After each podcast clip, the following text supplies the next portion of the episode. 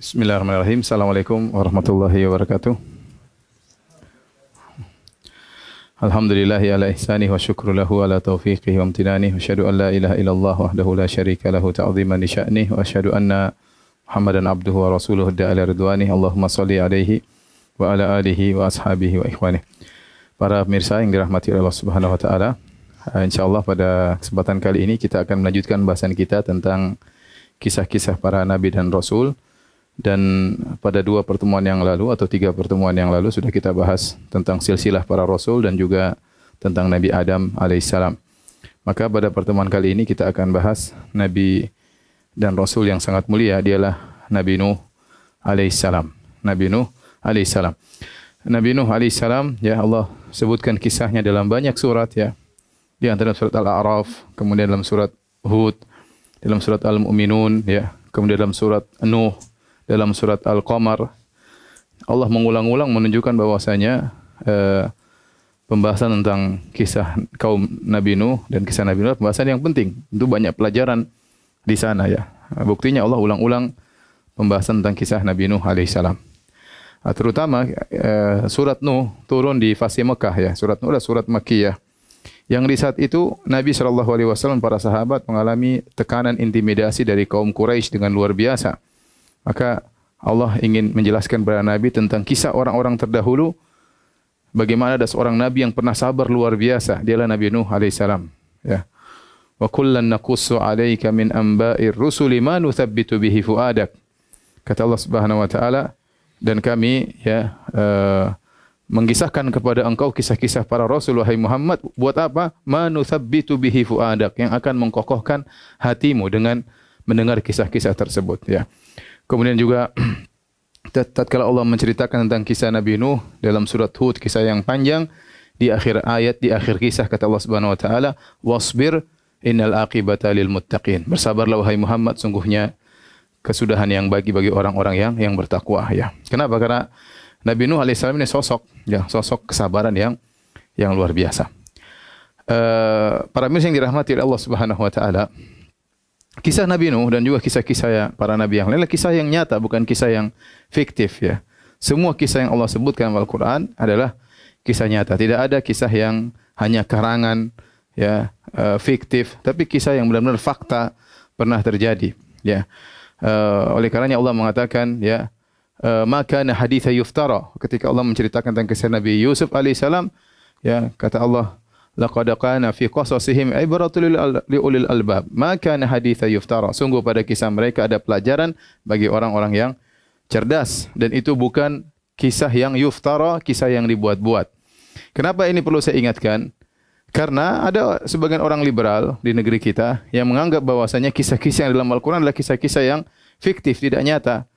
Dia menyangka Allah hanya menyampaikan kisah-kisah tersebut dalam rangka untuk memberi pelajaran seperti kisah misalnya uh, apa namanya kancil dan buaya misalnya kisah yang tidak pernah ada tetapi hanya dibuat cerita-cerita yang dibuat-buat yang bisa diambil pelajaran dari uh, kisah-kisah tersebut sehingga dia meyakini bahwasanya kisah Nabi Nuh alaihissalam yang terjadi itu tidak benar ya. bahkan dia nyatakan dalam sebagian tulisannya orang liberal ini ya dia mengatakan uh, kisah Nabi Nuh saya tidak setuju bagaimana kemudian Nuh Eh, berdakwah kemudian kaumnya tidak menerima lantas Allah siksa mereka Allah turunkan banjir yang akhirnya menghabisi mereka. Kenapa dia tidak setuju? Karena kisah-kisah para nabi yang Allah ceritakan dalam Al-Qur'an benar-benar bertentangan dengan landasan agama mereka.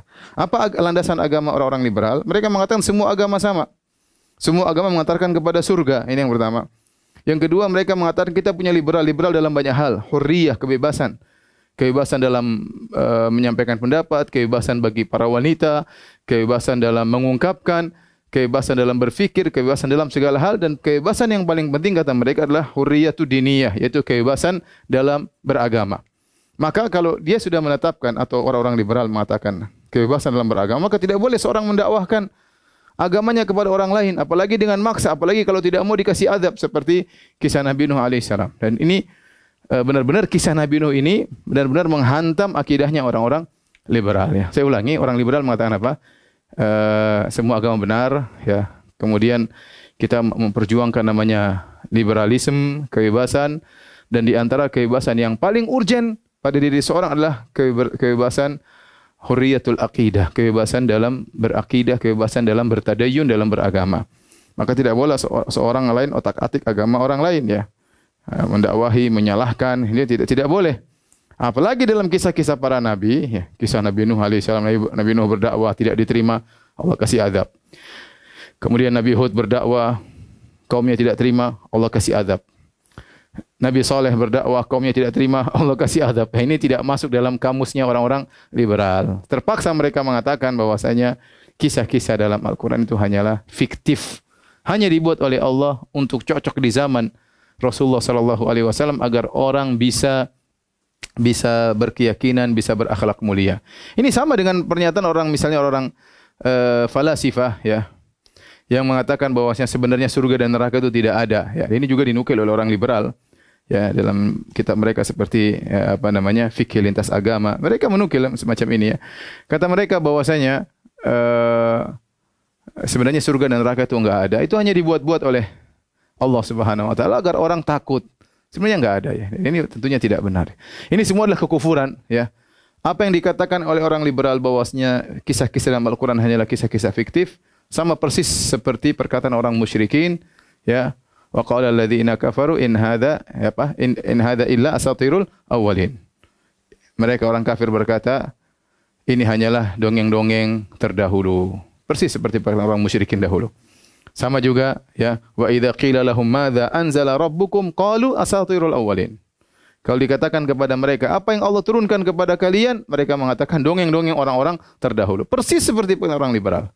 Maka sebelum saya menyampaikan kisah Nabi Nuh dan juga kisah-kisah yang selanjutnya, maka kita sebagai orang Islam harus yakin bahwa ini kisah pernah terjadi.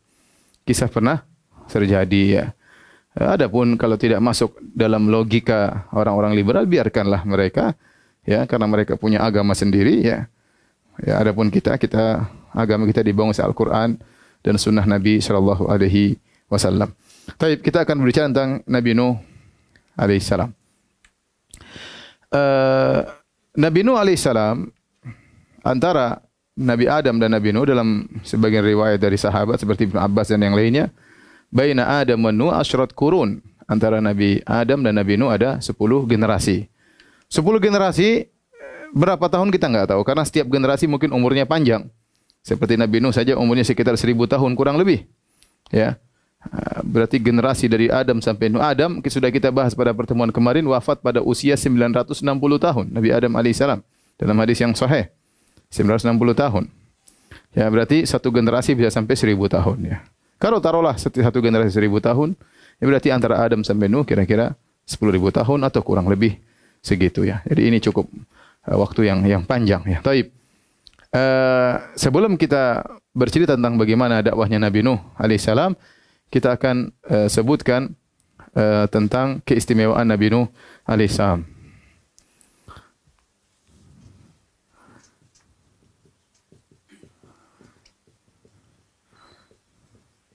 Keistimewaan Nabi Nuh alaihissalam. Banyak keistimewaan Nabi Nuh alaihissalam di antaranya beliau adalah uh, Abul Bashar As-Sani. Nenek moyang yang kedua.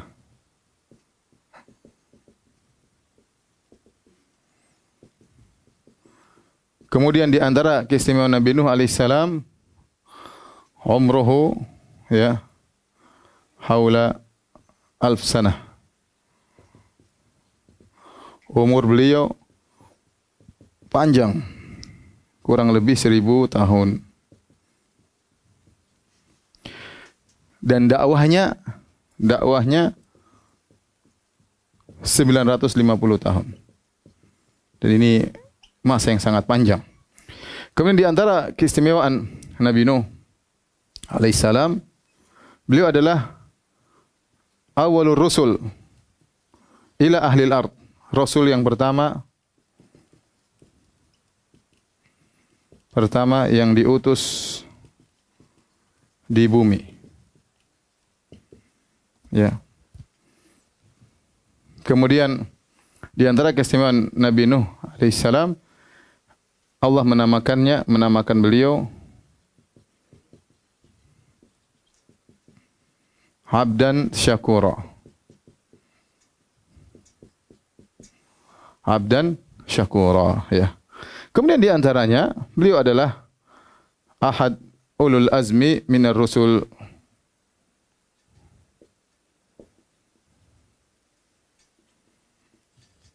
salah satu ulul azmi ulul azmi itu rasul-rasul yang begitu sabar ya. Makanya ketika di padang mahsyar para manusia datang kepada Nabi Adam kemudian kepada ulul azmi minar rusul. Nabi Adam ditolak kemudian kepada Nabi Nuh.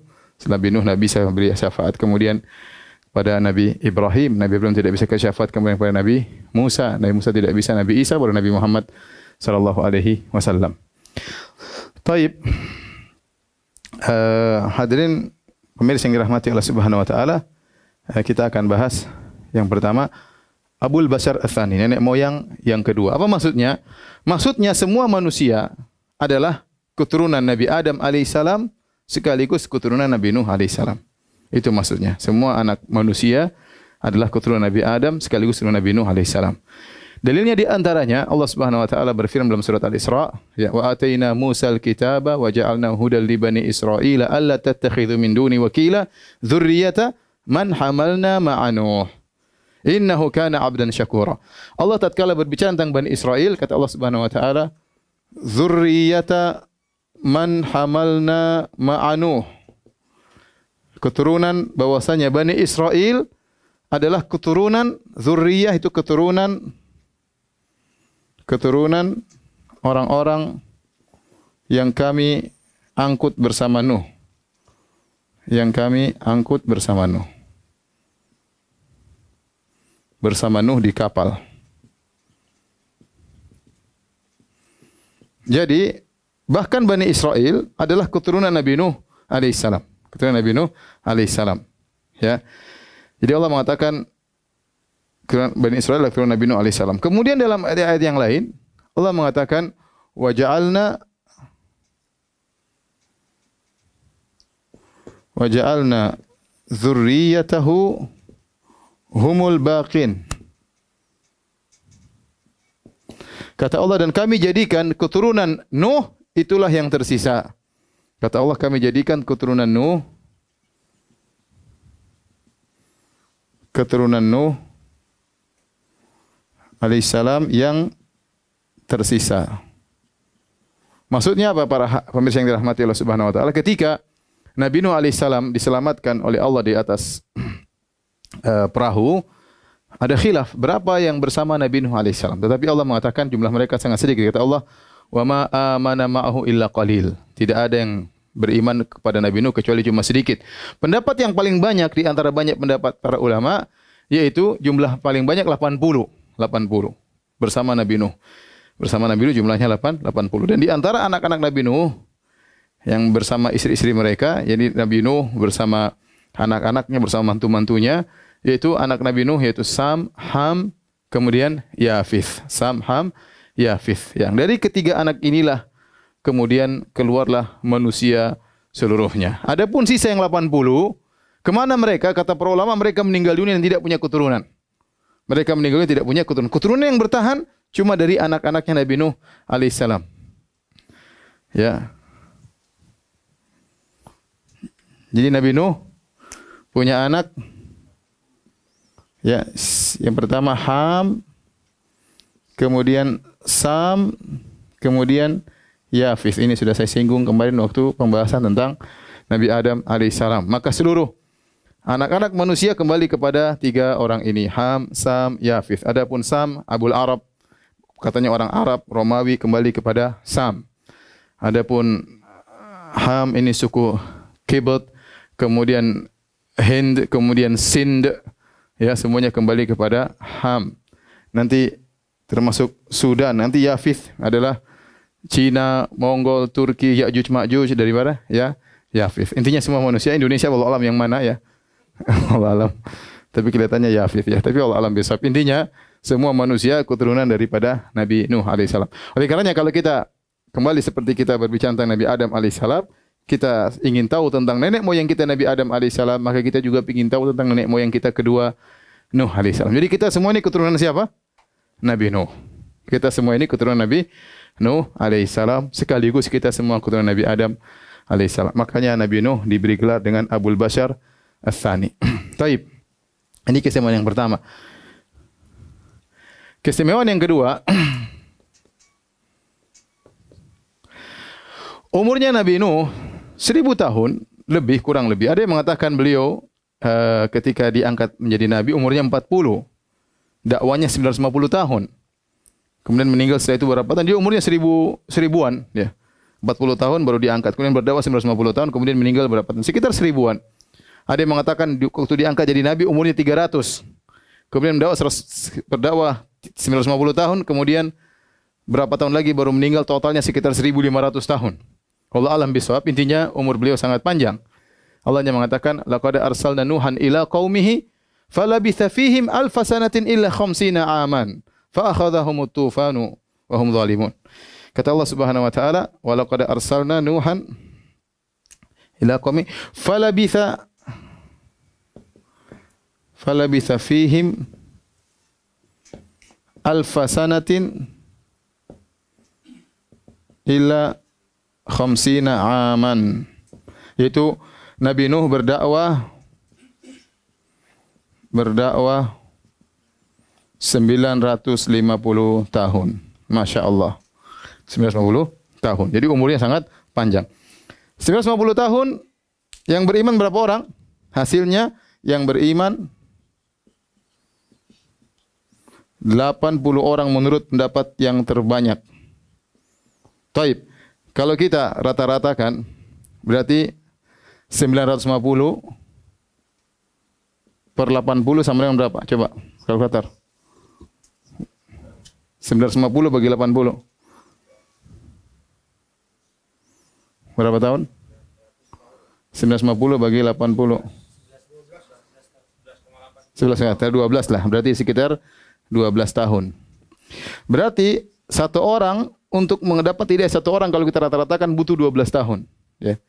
Jadi antum bisa bayangkan bagaimana sabarnya Nabi Nuh alaihissalam. Jadi mau dakwah 12 tahun cuma satu orang yang dapat hidayah. Kita baru tiga kali pertemuan enggak dapat dapat hidayah selamat jalan ya.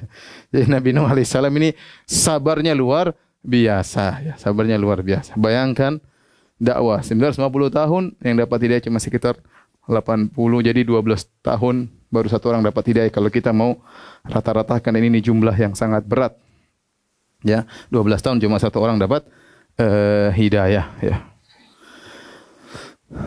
Baik. Kemudian di antara keistimewaan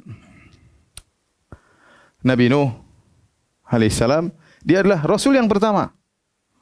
Dan ini datang dalam hadis tentang syafaat ketika pada hari kiamat kelak di padang mahsyar orang-orang pada datang mendatangi Nabi Adam alaihissalam untuk minta syafaat. Maka Nabi Adam alaihissalam menolak. Nabi Adam alaihissalam mengatakan idhabu ila Nuh. Pergilah kalian kepada Nabi Nuh.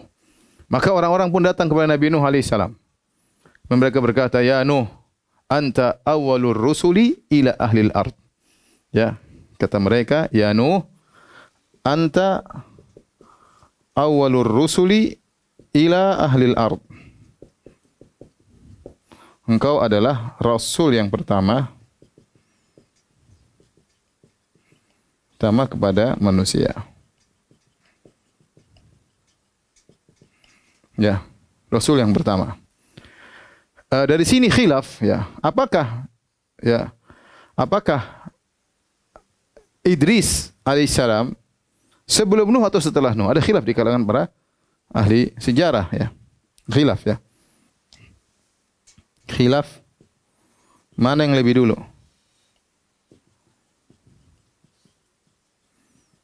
Ada yang mengatakan yang lebih dulu, yang lebih dulu Idris. Dan ini rata-rata ahli tarikh mengatakan demikian. Ada yang mengatakan yang lebih dulu lebih dulu adalah Nuh baru Idris. Ya karena hadis jelas mengatakan anta awalur rusuli ya uh, wadhkur fil kitab Idris innahu kana siddiqan apa nabiyan ya uh, kemudian yang mana lebih dulu Idris atau Nuh? Allah alam bisawab ya. Apakah Idris dulu atau Nuh lebih dahulu? Yang jelas ayat atau hadis menyatakan Nuh adalah rasul yang pertama. Dan kemudian Nuh bukan keturunan Idris. Nuh bukan keturunan apa? Idris ya. Seandainya Idris pun lebih dahulu sebelum Nuh, maka dia bukan dari Nuh bukan dari keturunan Idris ya. Dalilnya apa? Dalilnya disebut oleh Ibn al-Arabi dalam kitabnya Ahkamul Quran ya. Dia mengatakan bahwasanya Nuh adalah rasul yang pertama. Pertama dalilnya adalah hadis ini. Yang kedua ketika Nabi wasallam Isra Mi'raj, Waktu Nabi ketemu Nabi Adam, Nabi Muhammad SAW ketemu Nabi Adam, maka Nabi Adam mengatakan, Marhaban bin Nabi Saleh wal Ibni Saleh.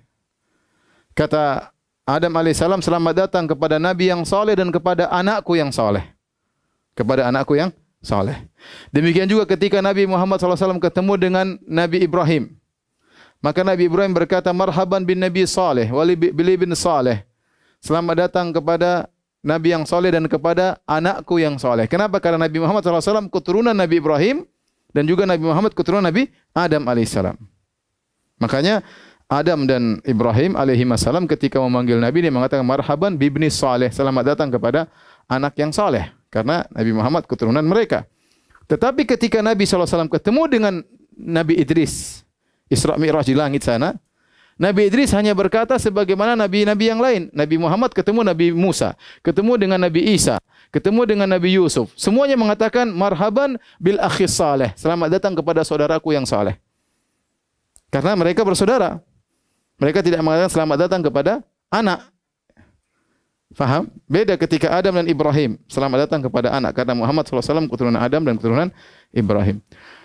Nah, ketika Nabi ketemu Nabi Idris di Isra Mi'raj, Maka Nabi Idris berkata, Marhaban bin Nabi Saleh wa bibni Saleh. Eh, bil akhi Saleh. Selamat datang kepada Nabi yang saleh dan kepada saudara yang saleh. Ini dalil bahwasanya Nabi Muhammad bukan keturunan Nabi Idris. Seandainya Nabi Muhammad keturunan Nabi Idris, maka Nabi Idris akan berkata selamat datang kepada anak yang yang saleh. Intinya, Allah alam bisawab pendapat yang lebih kuat yang lebih dahulu adalah Nabi Nuh atau Nabi Nuh yang jelas adalah Rasul yang yang pertama. Rasul yang pertama. Taib. Di antara keistimewaan Nabi Nuh alaihissalam Allah Subhanahu wa taala menamakannya dengan abdan syakura. Ya. Seperti tadi kita sebut dalam surat al-Isra wa ataina Musa al-kitaba wa ja'alna hudal li bani Israila ala tattakhidhu min duni wakila dzurriyyata man hamalna ma'a Nuh innahu kana abdan syakura. Sungguhnya Nuh adalah hamba yang paling sangat bersyukur Nuh adalah hamba yang sangat bersyukur. Hamba yang sangat pandai bersyukur. Timbul pertanyaan para pemirsa yang dirahmati oleh Allah Subhanahu wa taala. Nuh alaihissalam dijadikan kisahnya oleh Allah sebagai contoh sabar bukan contoh bersyukur. Kalau bersyukur mungkin kisah Nabi Sulaiman alaihissalam, Nabi Daud alaihissalam, nabi-nabi yang kaya-kaya ya. Sementara Allah ketika membawakan kisah Nabi Nuh kepada Nabi Muhammad SAW, tujuannya agar apa? Agar Nabi Muhammad apa? Ber, bersabar. Makanya di akhir ayat Allah mengatakan, wasbir innal akhibata lil muttaqin. Bersabarlah engkau Muhammad sebagaimana sabarnya Nabi Nuh. Ya, innal akhibata lil muttaqin. Ya, sungguhnya kesudahan yang baik bagi orang-orang yang bertakwa. Timbul pertanyaan, kenapa Kenapa tidak dikatakan hamba yang bersabar? Kenapa Allah tidak mengatakan tidak mengatakan abdan saburan hamba yang sabar. Ini yang harus kita pikirkan. Apa yang menyebabkan Nuh dikatakan sebagai hamba yang bersyukur, bukan hamba yang bersabar. Dan ini benar-benar dikenali oleh para manusia tatkala di padang mahsyar. Ketika mereka datang meminta syafaat kepada Nabi Nuh, mereka menyebutkan dua keistimewaan Nabi Nuh. Kata mereka, Ya Nuh, anta awalur rusuli ila ahlil ardi. Wahai Nuh, engkau adalah rasul yang pertama yang diutus di atas muka penduduk, penduduk bumi. Wa qad sammaka Allahu 'abdan syakura dan Allah menamakan engkau dengan hamba yang pandai bersyukur. Dan ini menakjubkan. Nabi Nuh diuji dengan ujian luar biasa. Bayangkan berdakwah 950 tahun. Istrinya kafir. Anaknya kurang ajar. Kaumnya brengsek. Nanti kita ceritakan. Luar biasa. Harusnya dia contoh yang bersabar, tapi ternyata dia contoh yang bersyukur. Kenapa? Kata para ulama, dalam dalam ujian yang begitu berat dia masih pandai bersyukur. Dalam ujian yang berat disebutkan setiap dia habis makan dia memuji Allah. Setiap pakai sendal dia memuji Allah. Setiap pakai baju dia memuji Allah. Dalam segala hal dia memuji Allah Subhanahu wa taala. Seperti Nabi SAW selalu mengatakan alhamdulillah ala kulli hal. Dalam segala hal. Apapun Nabi Nabi Nuh alaihissalam mengedepankan syukur kepada Allah Subhanahu wa taala. Ini yang harus kita ya paling tidak kita bisa tiru-tiru sedikit Nabi Nuh alaihissalam. Ya. Saya kadang mikirin luar biasa Nabi Nuh alaihissalam. Harusnya yang paling pas hamba bersabar, tapi ternyata Allah menamakannya hamba bersyukur. Kenapa? Dalam ujian yang begitu berat, ternyata beliau alaihissalam senantiasa bersyukur kepada Allah, tidak banyak mengeluh. Ya, padahal ujiannya begitu berat. Alaihissalam. Inilah Nuh diberi nama oleh Allah adalah abdan syakuran. Adapun keistimewaan yang lain ini di Eh, dimiliki juga oleh nabi lima nabi yang lain. Siapa ulul azmi rasul? Yang pertama siapa? Nuh. Yang kedua siapa? Hah? Ibrahim. Kemudian Musa alaihissalam. Kemudian Isa alaihissalam. Yang kelima Muhammad sallallahu alaihi wasallam. Ulul azmi, ulul azm, uh, azm ini artinya tekad. Jadi mereka ini ulul azmi minar rusul, fasbir kama sabarul azmi minar rusul. Kata Allah Subhanahu wa taala, fasbir kama sabara ulul azmi minar rusul. Kata Allah bersabarlah sebagaimana sabarnya ulul azmi. Rasulullah SAW tersebut meskipun diuji, mereka tatkala diuji mereka tidak pasrah. Dalam kesabaran mereka mereka tak berusaha. Mereka punya azam. Jadi ini sering saya sampaikan bahwasanya namanya sabar itu bukan berarti pasrah. Tapi ada ikhtiar. Namanya azab, bukan namanya sabar itu bukan pasar. Misalnya orang sakit, sabarlah, enggak mau kemana-mana. Enggak, kalau sakit ya berusaha berobat. Itu namanya punya azam. Ya, misalnya berdakwah kemudian maki-maki orang bukan berarti akhirnya berhenti. Enggak. Sabar dengan maki-makian tersebut tetap berjalan berdakwah. Itu maksudnya. Ya. Dan ini nabi-nabi ini semua diuji luar biasa. Ya, nabi Nuh luar biasa, Nabi Ibrahim ujiannya luar biasa. Nabi Musa ujiannya luar biasa. Memang Nabi sabar-sabar semua. Nabi Isa alaihissalam ujian luar biasa. Nabi Muhammad SAW juga sangat luar biasa. Mereka tokoh-tokoh yang sangat sabar luar biasa. Tapi kesabaran mereka bukan berarti pasrah. Jangan sampai salah paham. Karena al-azm artinya adalah tekad. Makanya ulul azmi minar rusul yaitu para rasul yang bersabar. Tapi di balik kesabaran mereka, mereka punya azam yang kuat, tekad untuk terus menjalankan dakwah kepada Allah Subhanahu wa taala. Taib ini di antara kesimpulan Nabi Nuh alaihissalam kalau sudah tolong dihapus.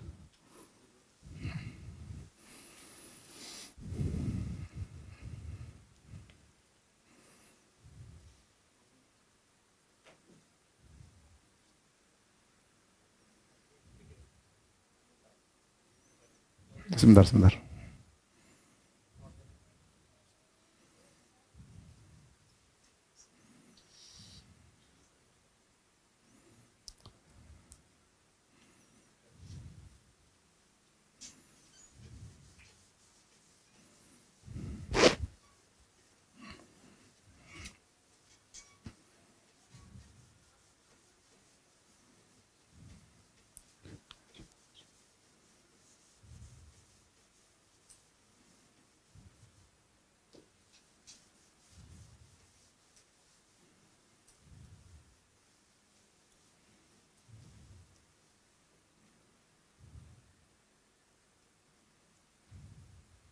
Taib, uh, hadirin dan hadirat para pemirsa uh, dimanapun anda berada yang dirahmati Allah Subhanahu Wa Taala pada permasalahan yang kedua yang kita bahas tentang metode dakwah Nabi Nuh alaihissalam. Metode dakwah Nabi Nuh alaihissalam.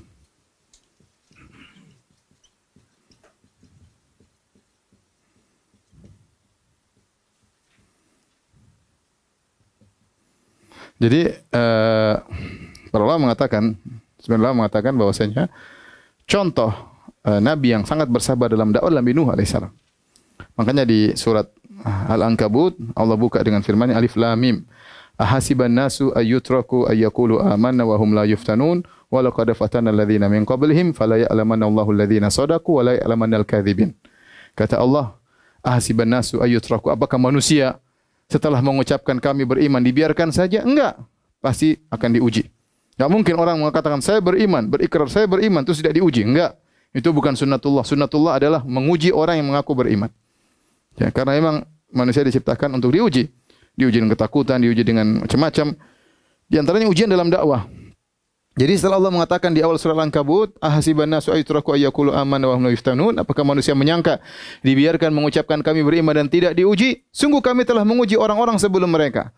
Fala ya'lamanna Allahu alladziina sadaqu agar Allah tahu mana di antara mereka yang imannya benar, wala ya'lamanna al-kadzibin agar Allah tahu mana yang dusta di antara mereka. Setelah itu Allah lanjutkan sampai pada sekitar ayat 14 Allah sebutkan kisah Nabi Nuh. Ya, Walaqad arsalna Nuhan ila qaumihi falabitha fihim alf sanatin illa khamsina aman. Fa akhadhahum tufanu wa hum zalimun. Kata Allah, maka kami utus Nuh kepada kaumnya dan dia berdakwah kepada kaumnya 950 tahun. 950 tahun. Ya. Jadi di antara ujian kita tahu ujian banyak ya, ujian banyak. Allah berikan ujian dengan berbagai macam ujian. Di antaranya ujian dakwah. Dan di antara contoh orang diuji dalam dakwah adalah Nabi Nuh alaihissalam. Jadi kita bilang tadi coba dia dakwah 950 tahun yang dapat hidayah cuma berapa? 80 orang. Kata Allah wa ma amana ma'ahu illa qalil. Tidak ada yang beriman kecuali cuma sedikit. Nah, kita ingin menjelaskan apa sih metode dakwah Nabi Nuh alaihissalam? Ya, Allah sebutkan dalam Al-Qur'an beberapa metode. Pertama, ya uh, Nabi Nuh alaihissalam memberi peringatan.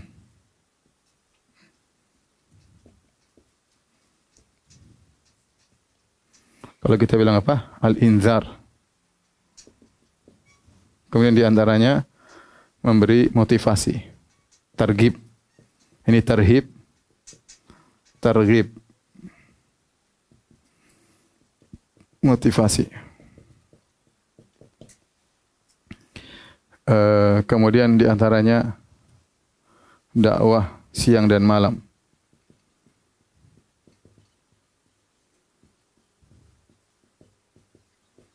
di antaranya dakwah terang-terangan.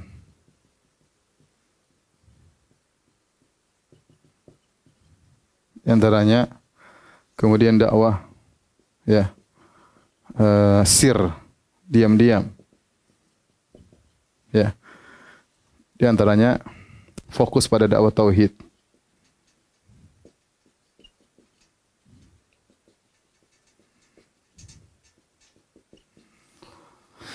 Baik, uh, inilah di antara hal-hal yang dilakukan oleh Nabi Nuh AS dalam berdakwah yang kebanyakan Allah sebutkan dalam surat Nuh, dalam surat Nuh. Ya.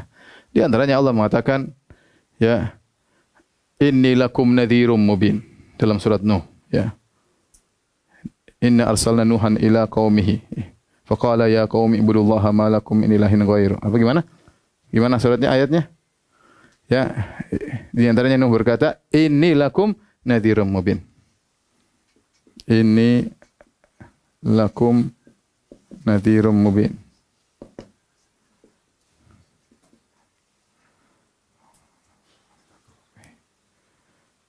Inna arsalna Nuhan ila qaumi an anzir qauma in anzir qauma qauma kam min qabli ayatihum adzabun alim. Qala ya qaumi inni lakum nadhirum mubin. Ya ya kaumku sungguhnya aku adalah memberi peringatan.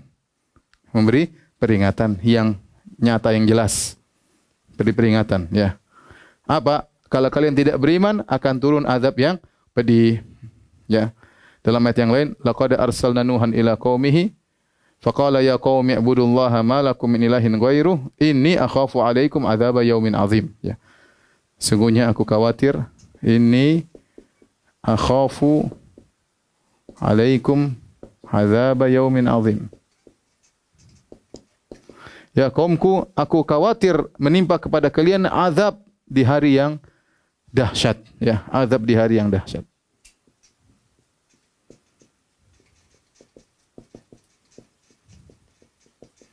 Ini namanya memberi peringatan. Ya. Oleh karenanya seorang dalam berdakwah, ya, jangan dia hanya berdakwah yang uh, targib aja, motivasi fadailah amal aja, amal ini, amal ini. Tapi harus juga ada beri peringatan ya. Uh, ini haram, ini haram ya.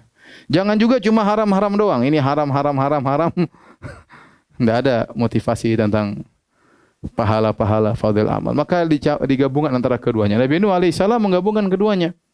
Beliau memberi inzar, beliau juga memberi motivasi. Ya. Ani budullaha wattaqu wa ati'un. Ya. Yaghfir lakum min dhunubikum wa yuakhirkum ila ajalin musamma. Di antaranya Nabi Nuh memberi motivasi, motivasi dunia dan akhirat kepada kaumnya, ya. Motivasi ya. Dunia dan akhirat.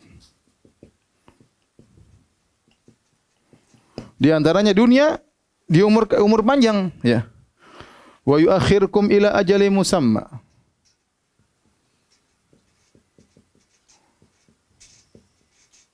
Itu ditunda, dipanjangkan umur maksudnya. Ini boleh, seorang boleh. Kalau ada motivasi dunia memang datang dalam ayat, dalam hadis boleh. Seperti kata Nabi SAW, Man ahabba an yubusatalahu fi rizqihi wa yunas wa yunsa'alahu fi athari falyasil rahimah. Barang siapa ingin dilapangkan rezekinya, ingin dipanjangkan umurnya, sambung silaturahmi. Itu motivasi dunia atau akhirat? Dunia. Kalau akhirat banyak silaturahmi, pahalanya banyak-banyak sebab masuk surga dalam surat Ar-Ra'd. Jadi kalau ada motivasi dunia tidak apa-apa. Nabi, Nabi Nuh AS menyampaikan, kalau kalian beriman, ditunda kematian kalian. Ya. Kalau akhiratnya, Allah mengatakan, Ya gufir lakum min dhunubikum. Ya. Ya gufir lakum min dhunubikum. Akan diampuni dosa-dosa kalian. Kemudian juga dalam ayat selanjutnya, ya kata Allah, Nabi Nuh berkata, "Fakultu astaghfiru rabbakum innahu kana ghaffara." Yursilis samaa alaikum midrara wa yumdidukum bi amwalin wa banin wa yaj'al lakum jannatin wa yaj'al lakum anhara. Ya. Jadi kata Nabi Nuh di antara motivasi beristighfarlah kalian kepada Rabb kalian sungguhnya Rabb kalian Maha Pengampun. Dosa-dosa kalian diampuni. Terus apa? Yursilis sama alaikum midrara. Akan diturunkan hujan yang deras. Sepertinya di zaman Nabi Nuh kaum kaumnya dalam mengalami kekeringan. Ya, dalam mengalami sedang mengalami apa? Kekeringan. Yursil sama alaikum midrara wa yumdidukum bi amwalin wa banin. Banyak anak kalian.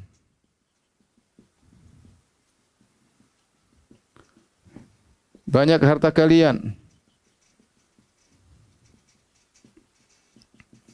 Yursil wa yumdidukum bi amwalin wa. Ja'alakum jannatin wa ja'alakum anhara akan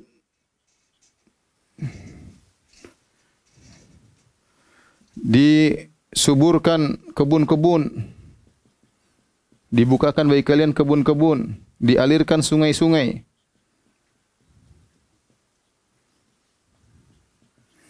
jadi lihat jadi uh, Nabi Nuh alaihissalam ketika berdakwah memberi targhib dan tarhib ya targhib motivasi indar tarhib Kemudian ada satu lagi saya lupa di sini ya.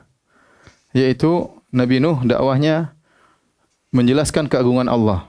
Ini juga penting.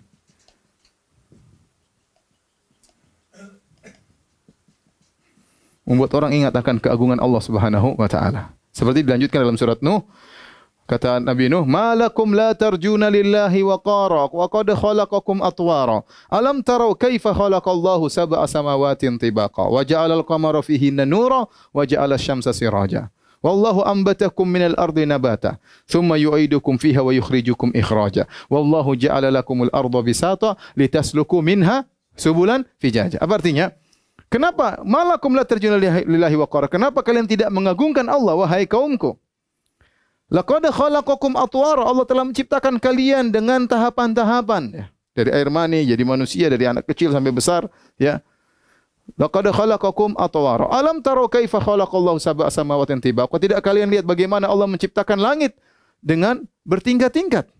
Wa ja'alal qamara fihinna nura. Bukankah Allah telah menjadikan rembulan di langit tersebut bercahaya? Wa ja'ala syamsa siraja dan Allah menjadikan matahari bersinar. Wallahu ambatakum minal ardi nabata. Allah telah menumbuhkan kalian dari bumi. Yum, thumma yu'idukum fiha wa yukhrijukum ikhraja. Allah akan bangkitkan kalian lagi nanti dari bumi. Ya. Wallahu ambatakum minal ardi nabata. Allah telah tumbuhkan bagi kalian tumbuh-tumbuhan. Ya. Wallahu ja'alakumul arda bisata. Allah menjadikan ya bumi uh, dihamparkan litasluku minha subulan fijaja agar kalian mudah untuk berjalan di atas bumi tersebut. Jadi diingatkan tentang gangguan Allah tentang karunia Allah Subhanahu wa taala. Kadang-kadang orang lupa, ya dia lupa bahwasanya kita ini merasakan nikmat yang begitu banyak ya. Kita mengeluh, mengeluh. Kalau dia merasakan nikmat yang banyak dari Allah, dia akan semangat beribadah. Jadi hamba yang bersyukur. Tapi kalau dia lupa dengan nikmat Allah, maka dia tidak pandai bersyukur. Makanya di antara di antara syarat syukur harus tahu itu nikmat atau bukan. Kalau kita tidak sadar itu nikmat, kita tidak bersyukur. Contoh nikmat keamanan. Orang tidak bersyukur dengan nikmat keamanan karena mereka tidak tahu aman itu nikmat contohnya. Kalau mereka tahu aman itu nikmat, mereka akan bersyukur kepada Allah tentang nikmat tersebut. Ya. Cuma mata, mata ini nikmat. Orang itu nikmat dari Allah. Orang kalau enggak bisa lihat kayak apa. Mata begitu lihat langsung bisa apa? Fokus ya. Kalau lihat orang langsung bisa apa? Fokus. Kalau kamera kan harus di eh, zoom dulu, kecilin besar gini. Kalau lihat apalagi monitor langsung syik. langsung fokus. Jadi subhanallah nikmat luar luar biasa ya. Ya, kalau, kalau mata sakit coba nih, ini kacamata aja harganya berapa? Saya enggak mau kasih tahu, tapi ini mahal. Subhanallah. Orang ada antum yang pakai kacamata nikmat luar luar biasa ya. Ya. Jadi perlu diingatkan itu metode Nabi Nuh, bukankah Allah yang telah begini, Allah yang telah begini, Allah yang telah begini agar mereka sadar kepada Allah Subhanahu wa taala. Kemudian di antara dakwah Nabi Nabi Nuh alaihissalam dakwah siang dan malam ya. Kata Nabi Nuh, "Inni da'autu qaumi laila wa nahara." Inni da'autu qaumi lailan wa nahara.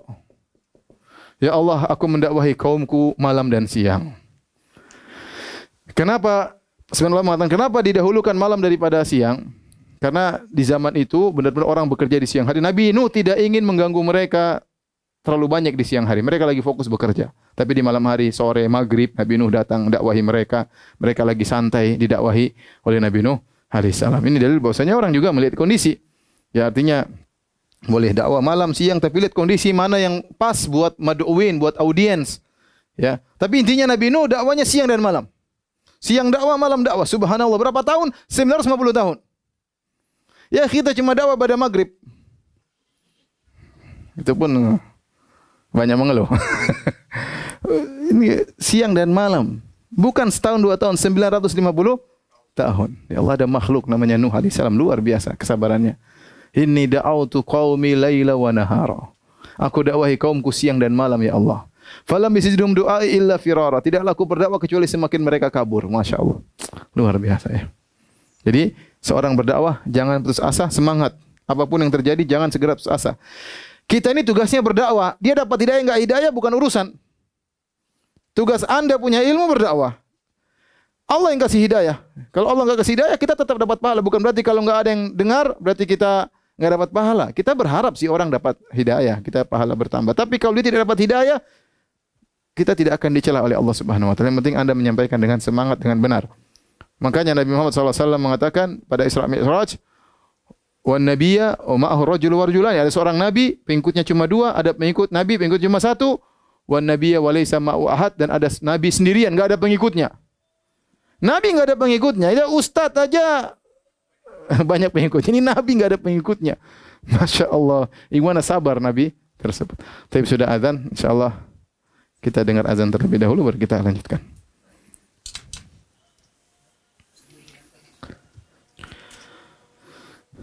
Taib uh, para pemirsa yang dirahmati oleh Allah Subhanahu wa taala, kita lanjutkan pembahasan kita. Kita masih pada pembahasan tentang metode dakwah Nabi Nuh alaihissalam sebagaimana Allah sebutkan dalam Al-Qur'anul Karim. Uh, kita sudah sebutkan 1 2 3 4 di antaranya uh, Nabi Nuh alaihissalam dakwah terang-terangan ya. Kata Allah Subhanahu wa taala, "Summa inni da'autuhum jihara." Ini da'autuhum jihara. Dakwah diam-diam, "Summa inni a'lantu lahum wa asrartum lahu israra. A'lantu lahum wa asrartu lahum israra. Asrartum asrartu lahum israra. Ini juga a'lantu lahum. Jadi di antara metode dakwah Nabi Nuh alaihissalam Beliau berdakwah terang-terangan, jiharan, terang-terangan, ya. Kemudian tidak sembunyi-sembunyi, ya. Uh, terkadang dengan diam-diam, terkadang dengan terang-terangan, ya. Dan ini dua metode. Jadi artinya Nabi Nuh alaihissalam berusaha menggunakan metode apapun yang penting bisa berhasil. Ya, maka beliau berdakwah siang dan malam. Terkadang dengan terang-terang. Terangan maksudnya apa? Terang-terang itu beliau datang ke perkumpulan kaumnya, kemudian beliau berdakwah. Beliau berdakwah menyampaikan dakwah di tengah-tengah orang, mungkin di pasar-pasar, mungkin di kota-kota, terang-terangan atau ada sekumpulan orang beliau datang kemudian menyampaikan dakwah agar mereka mendengar apa yang disampaikan oleh Nabi Nuh alaihissalam agar mereka uh, mendengar risalah dari Allah Subhanahu wa taala. Kemudian wa asrartu lahum israra. Terkadang Nabi Nuh juga dakwah diam-diam. Maksudnya diam-diam dakwah mungkin di antara kalau kita katakan dakwah fardiyah, itu datang sendiri. Datang kepada pribadi. Karena ada sebagian orang dia tidak suka kalau didakwahi di depan banyak orang. Dia lebih suka kita dakwah diam-diam datang ke rumahnya kita ngobrol. Ada orang macam orang macam-macam ya. Seperti sekarang ada orang mungkin dia malu ke masjid mungkin ya. Dia ingin pengajian di rumah misalnya, enggak ada masalah. Ingin di rumah, enggak dilarang. Pengajian di mana saja tidak jadi masalah. Yang penting jangan kita ah saya khusus ustadz hotel ya nggak boleh kalau gitu. Ada orang mau di hotel pengajian oke, okay. ada orang mau di seminar pengajian oke, okay. ada pengajian di atas gunung oke, okay. ada pengajian di rumah oke, okay. pengajian di pasar oke. Okay. Yang penting pengajian, jangan melanggar syariat ya. Ya, semuanya kita dakwahi.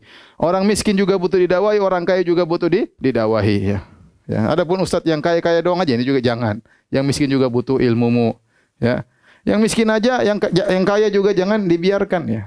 Yang kaya juga kalau dapat hidayah, mereka akan banyak memberi bantuan kepada Islam. Jadi intinya dakwah dengan cara apapun ya silakan. Yang penting tidak melanggar syariat. Nabi Nuh berdakwah terang-terangan, berdakwah diam-diam. Dan kita lihat ternyata nanti akan kita lihat audiens Nabi Nuh orang-orang kaya.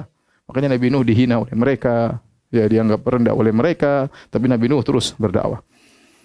Kemudian uh, di antara metode Nabi Nuh fokus pada dakwah tauhid. Ya. Ya. Ani ibudullaha ma lakum min ilahin ghairuh. Sembahlah Allah, tidak ada Tuhan bagi kalian selain Allah. Ani ibudullaha ma lakum min ilahin ghairuh. Dan ini semua nabi begitu sembahlah Allah saja tidak ada sembahan selain kalian. Walau qad ba'atsna fi kulli ummatin rasulan an ibudullaha wajtanibu tagut. Sungguh kami telah mengutus kepada setiap umat seorang rasul yang semua rasul mengatakan an ibudullaha wajtanibu tagut. Sembahlah Allah dan jauhilah tagut. Ini dakwah Nabi Nuh alaihi salam juga demikian ya. An ibuduhu wattaqu wa ati'un. Sembahlah kepada Allah bertakwalah kepada taatlah kepadaku. Ya. Uh, bahkan sebagian ulama mengatakan waktu itu ada yang mengatakan Nabi Nuh fokus dakwah tauhid, dia tidak bicara syariat, ya. Dia bicara tauhid. Karena uh, waktu itu tersebar kesyirikan di zaman Nabi Nuh alaihissalam.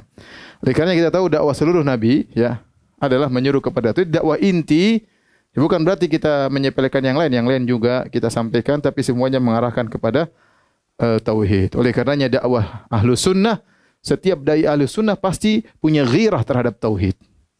Dia punya gira. Lihat orang kesyirikan pasti enggak suka. Siapapun dia, dia pakar fikih, dia pakar muamalah, dia pakar poligami, eh pakar poligami, pakar pernikahan, fikih nikah. Dia pakar uh, apa namanya uh, apa mawaris hukum warisan ya. Dia pakar akidah, dia pakar apapun. Kalau sudah bicara tauhid dia pasti punya gira. Karena itu ciri dai dai sunnah ya.